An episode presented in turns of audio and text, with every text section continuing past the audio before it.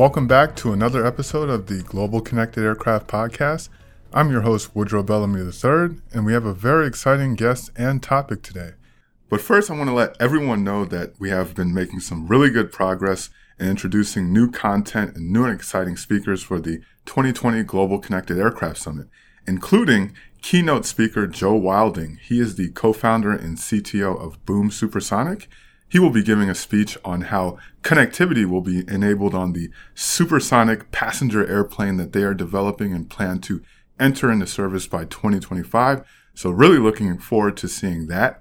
Uh, you can see more info about the latest updates on speakers and content on our website, www.gcasummit.com. This year's event is June 2nd through the 3rd, 2020, at the Hilton Denver City Center in Denver, Colorado.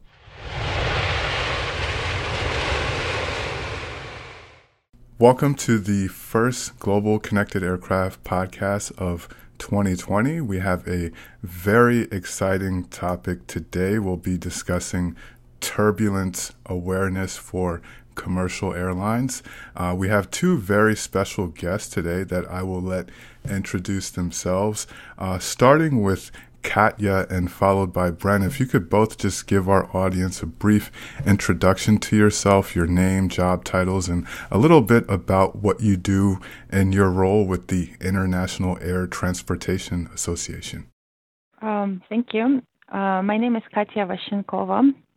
I'm currently the head of the IATA Meteorological Program, which uh, comprises of two main uh, uh, projects. One is um, um, turbulence aware uh, project that we're going to discuss today, and uh, the other one is um, um IATA's collaboration with the World Meteorological Organization. Um, for the turbulence aware project, my main my main role is to lead the program from um, the uh, program management standpoint, um, I'm uh, managing the technical development, um, the team behind it. Um, I'm also managing a lot of external stakeholders, airlines, uh, met services, governments, uh, various research a- agencies, uh, various commercial third parties, and uh, trying to bring them together in order to make the program work. And Brent? Yeah, hi everyone. I'm Brent King. I'm the head of flight operations efficiency at uh, IATA. I have a background as a commercial pilot, uh, around 35 years of flying experience, different different sorts of um, aircraft and helicopters. Uh, worked in an uh, airline for about almost 20 years on flying Airbus aircraft, A320, A330, and A350. And I assist Katya on the project as a subject matter expert from an operational perspective. Uh, so for the last two and a half years, we've been uh, working together with this uh, turbulence aware project to, to bring it to industry and um, adopt uh, objective turbulence based reporting of aircraft in flight. And for those who are unaware in our audience, uh, back in October, we actually interviewed uh, both of you about this uh, IATA's Turbulence Aware platform. It was a really popular article uh, for our audience of uh, especially engineers that are working on putting connectivity on aircraft today. Um, for those of us who aren't aware of what Turbulence Aware is, um, could you give us a little bit of background of what exactly the initiative, the program is, what the technology is that enables that? Uh, maybe we'll start with Katya and kind of get uh, Brent's uh, perspective at, you know, from a pilot perspective. So if you could first just kind of give us some background on what Turbulence Aware is. Uh, yes, thank you. Um, essentially, airlines approached IATA a few years ago um, with a requirement to act as a global consolidator for um, turbulence data that some of them started uh, generating uh, on, on their aircraft and sending uh, to the ground. They wanted to share this information and uh, use it uh, effectively to build global coverage. So IATA build um, uh, a database that processes this data in real time and makes it available to the airlines for operational use. The way it works is um, the data is generated uh, on board the aircraft in flight, And uh, every time the aircraft enters an area of turbulence, um, a report is then sent to the ground using uh, standard communication systems such as ACARS or broadband. Um, IATA uh, gets this report uh, from either the air, airline uh, ground based servers or their communication uh, service providers servers. We pick up this report. We um, normalize uh, the report, we remove the airline ID, and uh, we consolidate it into a single global data set and make it available to end users um, either as a data feed or uh, through our visualization tool uh, that maybe Brent can uh, talk a little bit more about uh, in, in, a, in, a, minute. Um, the whole uh, process takes one third of a second so it's a pretty instantaneous access to real-time turbulence data. And uh, airlines can either integrate this data set into their existing operational tool in the cockpit or in their um, uh, operational centers, or um, they can whitelist uh, the URL uh, of our web-based viewer and uh, visualize the data uh, in flight that way. And Brent, any thoughts just from a pilot's perspective? Um, what does this kind of process actually look like once a pilot or airline is kind of brought into the turbulence aware uh, platform? What does it look like its use operationally for pilots? Yeah, good question. What we're talking about here is a, a move from the subjective to the objective.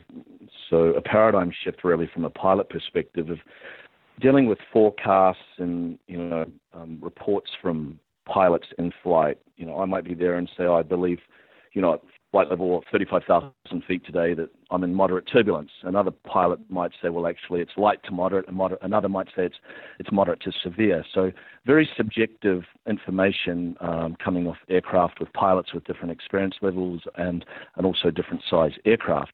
So now that we're using uh, objective data, which is produced um, by effectively the algorithm being hosted within the avionics bus of the aircraft or somewhere on the aircraft where it has access to the, the parameters that it needs to operate to produce this uh, objective uh, turbulence value, uh, which is, as Katya said, transmitted to the ground by some means and then processed through our database and made available operationally in a variety of, of different tools.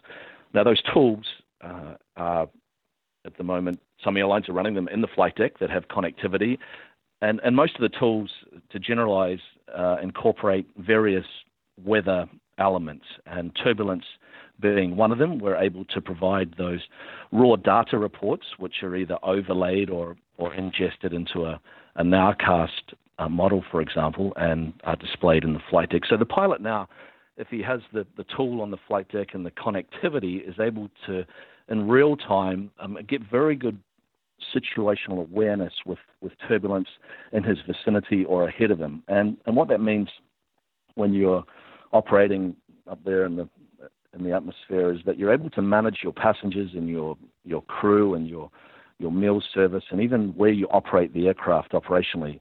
You know, you're going to start now to be able to see that the air above is also smooth. Therefore, I have confidence to climb to an optimum flight level to to save fuel and reduce um, CO2 emissions as well. So, you know, like I said earlier, the paradigm shift from the subjective to the objective is, is really what this is about.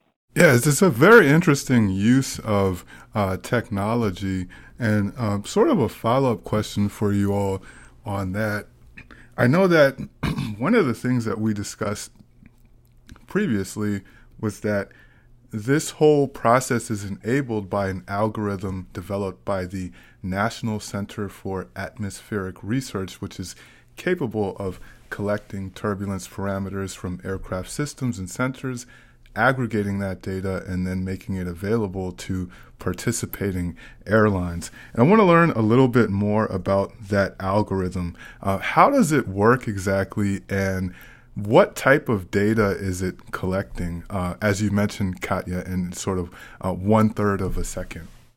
Yeah, absolutely. I, will just explain a little bit about the algorithm. It's taking uh, measured parameters from the aircraft um, that, that already exist in, in the um, data buses or avionics bus, like your true airspeed or the changes in your angle of attack, which are two of the primary uh, parameters. Um, it captures these parameters uh, at uh, you need to, to capture them at 8 hertz. And then there's approximately 8 to 10 parameters that are run through the algorithm on a, on a constant basis. And effectively every minute that algorithm is, is calculating the, the mean and peak EDR or eddy dissipation rate, uh, so the turbulent state of the atmosphere around the, the aircraft uh, in flight. It's, it's aircraft independent. So the easiest way to think about it from an analogy perspective is to imagine yourself on a, a boat in the ocean, a, a huge cruise liner, and you look down at the, the wave height of the ocean and you see a two meter high wave. The, the sailor who's in the small yacht beside the cruise liner will also measure a two meter high wave. How that wave height affects each respective aircraft, uh, aircraft or boat. In this particular case, is obviously different. So what the algorithm is doing is producing an absolute value. So to put that into the sky, if you put an Airbus A380 running the algorithm next to a Boeing 737 in the same piece of, of airspace, they would theoretically calculate the same eddy dissipation rate value. So hence, um, you just need to understand how that value would affect your particular aircraft. I think to add to that, um, the algorithm has two reporting logics. Uh, one logic is called uh, heartbeat reports, and uh, essentially a report is sent uh, every 15 to 20 minutes uh, when the air is smooth, uh, basically to indicate that the software on board the aircraft is working, but also to give the pilots the confidence to go to certain areas knowing that the air is smooth. Um, the other logic is uh, um, what is called event-based logic, and uh, anytime an aircraft flies into turbulence and a certain EDR value is uh, is reached, a certain threshold is reached, um, uh, the algorithm, uh, the the software starts sending reports with turbulence values every minute. Uh, to give the aircraft uh, behind it in trail uh, the awareness about the turbulent air. And then once um, the air um, basically goes back to smooth, the um, reporting logic goes back to heartbeat reports. And and when we talk about getting that data down to the ground um, almost in real time, uh, one of the things you mentioned earlier was you can get it through ACARS or broadband, and that, I thought that was a very key uh, mention, especially for our audience. Um, if an airline is, you know, primarily we do think of the use of ACARS for, you know, operational data, obviously ATC messages, but um, could you all just uh, also expand a little bit on that point? You can, you, you don't necessarily need high speed connectivity to use this platform, uh, but perhaps if you do, it's it's you know it, it's more efficient. It's an enabler. Um, could could you just expand on that point a little bit as well? You don't necessarily need high speed connectivity to access this platform in flight, uh, but it could be um, helpful. Absolutely. So initially, there's there's two parts to it. It's sending the the data report off the aircraft to the ground if you're you know if your aircraft is is reporting uh, through our system. So you know, ACARS in its traditional form is sending a report.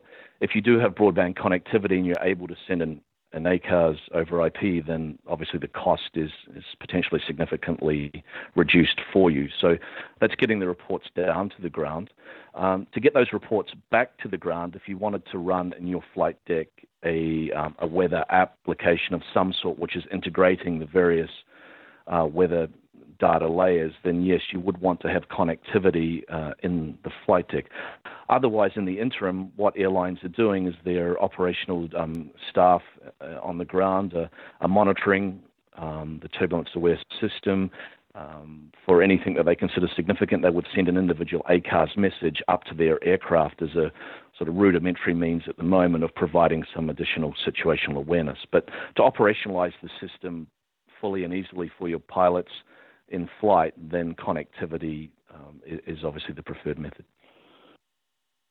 Yeah, and maybe another interesting use case to add to that uh, is uh, for historical data that um, a lot of airlines started now using for post-flight safety investigation because it gives them um, a good visibility on what was happening at the atmosphere um, uh, at the time of a specific accident or incident. And the other good use case as well is, I think the engineers will be interested in. Um, you know, from a pilot perspective, if we land the aircraft and we believe we've been through a turbulent event which was severe, we would write severe turbulence encountered in the technical log after landing. Now, if we do that, then the aircraft will potentially be grounded for several hours while the engineers um, carry out an inspection. If the aircraft is also sending, you know, eddy dissipation rate data in flight, then we've set up an alerting system to the to the um, respective airlines. They nominate a value for their aircraft. If any of their aircraft in flight cross that value, they will automatically be alerted.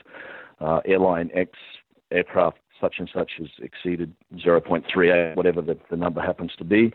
Then um, they can contact that aircraft in flight, talk to the, the captain after the aircraft has landed, check the accelerometer data, and do a really good objective analysis of whether or not that aircraft actually needs to be grounded for the next few hours and have a, you know, severe um, post sort of um, inspection done on on the aircraft. So we can gain a lot of operational efficiency uh, in this area as well, and, and help airlines maintain their network and so forth without unnecessarily grounding an aircraft. Yeah, it certainly sounds like it would be beneficial. Um, and you know, one of the one of the things you also mentioned earlier was that uh, this is sort of um, not every aircraft is impacted the same way uh, by turbulence. Uh, you, you get in, in, even back when we talked back in October, you kind of gave the analogy of an A380 versus a A320. Um, could you talk about that a little bit more as well, Brent? Uh, that this is such an accurate report that it doesn't matter what the size and weight of your aircraft is. You're still getting you're still getting a picture of how this turbulence is going to impact your individual aircraft type. Yeah, exactly. As we gain more experience with the um, eddy dissipation rate values and with them being absolute, you know, we already have tables that we know, for example, a, medium weight aircraft, you know, assume an, an Airbus A320 that can expect, you know, light turbulence from, say, a value of 0.14 to, to 0.20 as an example. Whereas, like I said with the boat analogy, you know, I know that if I'm going out on my small yacht and I see a two meter high wave out there today, I know I'm going to have quite a rough ride. Um, for the cruise liner, he doesn't worry about that. It might be just a light ripple for him. So, you know, we're starting to understand what eddy dissipation rate means uh, in terms of aircraft response to to um, these values, absolute values. Right. And now, um, so let's say if I'm an airline today and I'm not currently using Turbulence Aware uh, and I'm not doing any type of active turbulence avoidance or awareness programs for my pilots on my own, how do I get signed up for turbulence awareness? Well, an airline has to contact us, and uh, then we would discuss their technical capability in terms of uh, being able to report the data. Uh, we also have an agreement with the National Center for Atmospheric Research, NCAR, whereby uh, we can distribute the software uh, package to the airlines interested in uh, implementing this reporting capability and uh, we provide a lot of assistance in terms of documentation, various knowledge sharing, and um, liaison with uh, with NCAR themselves in order to be able to start reporting EDR. In terms of data consumption, um, it's similar. Um, an airline would need to have an agreement with us, and then we will set them up uh, for consuming the data from the platform and if they're using any um, uh, third-party weather tools or uh, tools in their operational centers, we can also uh, facilitate the integration process uh, of the data into that tool, into those tools. But of course, every airline has a very different setup operationally, so we work uh, with all of them depending on their operational context. And you know, there was also another interesting point that we had discussed previously was that uh, Brent, if you could talk about kind of how had pilots historically gotten updates about uh, turbulence, you know, prior to the existence of a platform like Turbulence Aware, um, how would you get, you know, a, a updates about turbulence awareness if you were a commercial airline pilot pr- previous to the you know the technologies that are available today? Yeah. Okay. So um, historically, what we did and, and will still still do going forward. So it's important that we're not replacing the old system in its entirety. It will run in, in parallel because it also has its um, obvious benefits. But uh, before going flying, we would receive a, a, weather forecast, and we would have sort of general areas of where turbulence uh, would be forecast en route, uh, not necessarily precise locations and times, but, but sometimes quite large areas of where we may expect it. As pilots, also, we can start to look at temperature and wind gradients, which would start to give us an idea of where we may also expect turbulence. Uh, and also, occasionally, they release SIGMETs, like a, a you know, a, a, period of, of, say, four hours normally where they expect, you know, severe turbulence uh, in, in a certain defined area once we're airborne, often we're talking to each other, or um, air traffic control is asking us for what they call a ride report. Um, so they want to know, you know, is it smooth or light, moderate, severe turbulence at our current flight level?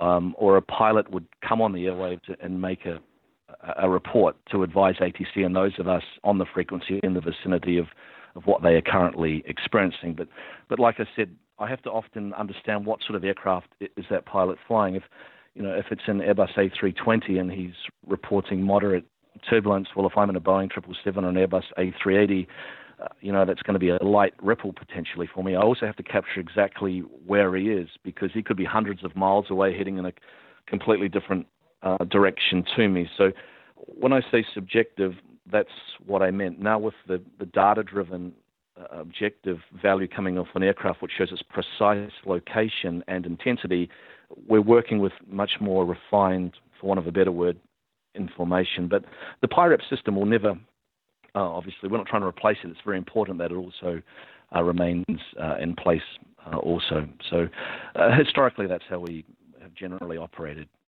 Right. And now, uh, one of the things we also talked about before was that you all were sort of in an initial pilot phase with this program uh, back when we talked to you in October. What's the status today? How many airlines do you have currently signed up for turbulence awareness? Um, we have launched operationally as uh, planned uh, in uh, January this year, so the system is now fully operational, and uh, we're working with airlines to convert them from uh, trial participants to operational users. Uh, we still have about 10 airlines feeding the platform with data, and I believe we're about 14 to 1500 uh, reporting tails at the moment. We are also putting a lot of emphasis in uh, working with various airlines across the world to implement the reporting capability as we're trying to grow the data coverage in Europe, in Asia, in South America, Middle East, and Africa. So there's still a lot of work for us to do to really grow the program and ensure the coverage uh, uh, throughout the globe. Uh, but overall, we're uh, very happy with the industry engagement and uh, the level of interest. Uh, there, there seems to be um, a, a, significant need for real-time turbulence data to really help and um, improve turbulence management um, throughout the industry.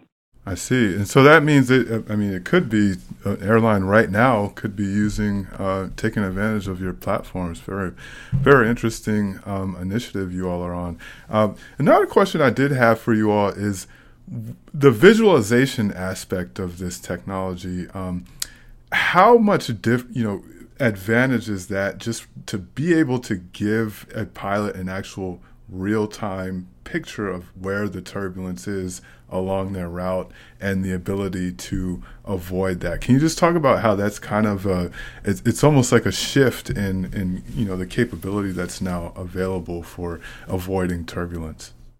Yeah, it's a good question. I think it's important um, to note that at the moment we're about 45 million turbulence reports, which includes the, the threshold based ones and the, the smooth air reports or the routine heartbeat reports a year and, and growing. So if you think about that, you know, when you look at our viewer tool, you're looking at the last four hours of, of live data, and that just obviously keeps moving from three hours and 59 minutes ago to, to one minute ago. If I look at the United States at the moment, in front of me, there's literally, you know, thousands and thousands of reports. I don't actually want to put all of those reports in front of my pilot in, in flight. It's, it's, it's not necessarily practical. So we have filtering mechanisms within the viewer. Uh, the pilot is also able to input his flight planned route and then buffer the data around his flight plan route, which, which just sort of you know narrows the, the, the situational awareness that he needs to his route, and also saves on the upload of data to the flight deck. As we move forward, what you're going to see is that airlines won't want to necessarily um, provide these raw data reports. The, the raw data reports become very valuable for the weather forecasters in that they can use them historically to validate their forecast models. But more importantly, as we move towards this nowcast, which is a 15 minute real time updated forecast, that these um, raw data reports will be used as an integral part of developing and, and publishing and producing that nowcast every 15 minutes. So the pilot and the flight deck ultimately will be getting this updated nowcast of every 15 minutes of the turbulence that he can expect you know ahead of him in the, in the current period of time. Otherwise, I'm effectively overloading um, my pilots with lots of data that they may have to filter or analyze themselves, and they have other jobs that they need to be doing. So you know, at the moment, the, the, raw data reports, yes, they, they can be used, and we know that some oper- operators are using them. Um, but I think going forward, you're going to see that the raw data reports will be used in these other key areas for um, for efficiency purposes. Right, and okay, and th- yeah, it's, like I said, it's a very exciting initiative in technology, especially for um, our audience, which is really interested in sort of new uses of of connectivity, which this is a very beneficial one. Um, so, for the remainder of 2020 and maybe over the next year or so, what are you all's kind of main goals associated with turbulence awareness? Maybe adding more airlines, uh, more regional coverage. What what are you all focusing on as far as development and, and kind of further perfecting this technology uh, throughout the year for 2020? Um, we have quite a robust platform in place, so we do not plan to introduce uh, a lot of new functionalities into the system because it's, uh, it's uh, we, we, have a good system in place already. Our focus is to really work with uh, many airlines around the globe and uh, assist them in uh, implementing a reporting capability uh, as we're trying to grow the data coverage in currently uh, data sparse areas. So that's one important area that we're focusing on. We're also working with uh, a few airlines to try and build uh, um, a software that could be put on um, uh, an electronic flight bag um, that would basically replace the need to to um, modify their ACMS or AHM uh, to, to, basically um, help them just put the reporting software on the EFB if the EFB is connected to avionics. So IATA will be offering um, such software in the future to the airlines that have AIDs and uh, connected EFBs and could take advantage of a simplified uh, implementation. So, yeah, that, that, that that's the, the these are the areas of focus for us for this year. Brent, uh, would you like to add something? Yeah, I just think it's important to understand the value proposition here is is yeah. not this viewer tool that IATA has has produced. Uh, the viewer uh, is, you know, we represent 300 airlines, and, many of our airlines, uh, the 35 or 40 that were involved in the operational trial, are in various stages of either implementing a reporting capability or operationalizing the data. Uh, our tool has been the viewer tool uh, has been available for them to start to see the data uh, and look at it and, and, how to potentially operationalize it. But the value proposition is in the in these professional um, weather vendors that that our airlines use already for various products that they can um, through you know, the, the APIs and so forth that are available to actually take the raw data out of our database and then integrate it into their professional tools that the airlines are already already using. So um, I think, as Katya said, it, it's about us, you know, getting global coverage, growing this organic seed. Um, you know, helping those airlines that are in the operational trial moving to their full reporting capability, keep growing the data. The more data, the more valuable the forecast or the better the forecast becomes or, or, or the nowcast that we're moving towards. So, yeah, really just just keep um, keep growing. Yeah, and uh, another important role um, that um, we're very um, honored to play Um, we're, we're sort of at the center of this industry shift towards uh, data driven turbulence mitigation. It's a relatively new concept for the industry, and uh, we've uh, been able to build this community of airlines that are pioneering this whole concept. So we're constantly collecting uh, best practices from uh, them on how to use the data operationally, which use cases are um, helpful to a variety of their operational teams, and uh, we're trying to share this knowledge across the industry and amongst different airlines. So that's another exciting exciting aspect of, of this program, being able to share best practices for something that is fairly new for the industry. And there you have it. Well, it is a very exciting uh, technology. It is also interesting to learn that Brent is actually looking at the uh, Turbulence Aware platform as we speak right now. Um, so I wanted to thank Katya and Brent for coming on today and explaining more about Turbulence Aware. Thanks for joining the Global Connected Aircraft podcast. Thanks very much for Thank having us. Thank you very much. Thank you. Thanks for tuning in to another episode of the Global Connected Aircraft Podcast. Just a reminder again that you can see all of the information about our annual Global Connected Aircraft Summit at www.gcasummit.com. My name is Woodrow Bellamy III, and thanks again for tuning in to the Global Connected Aircraft Podcast.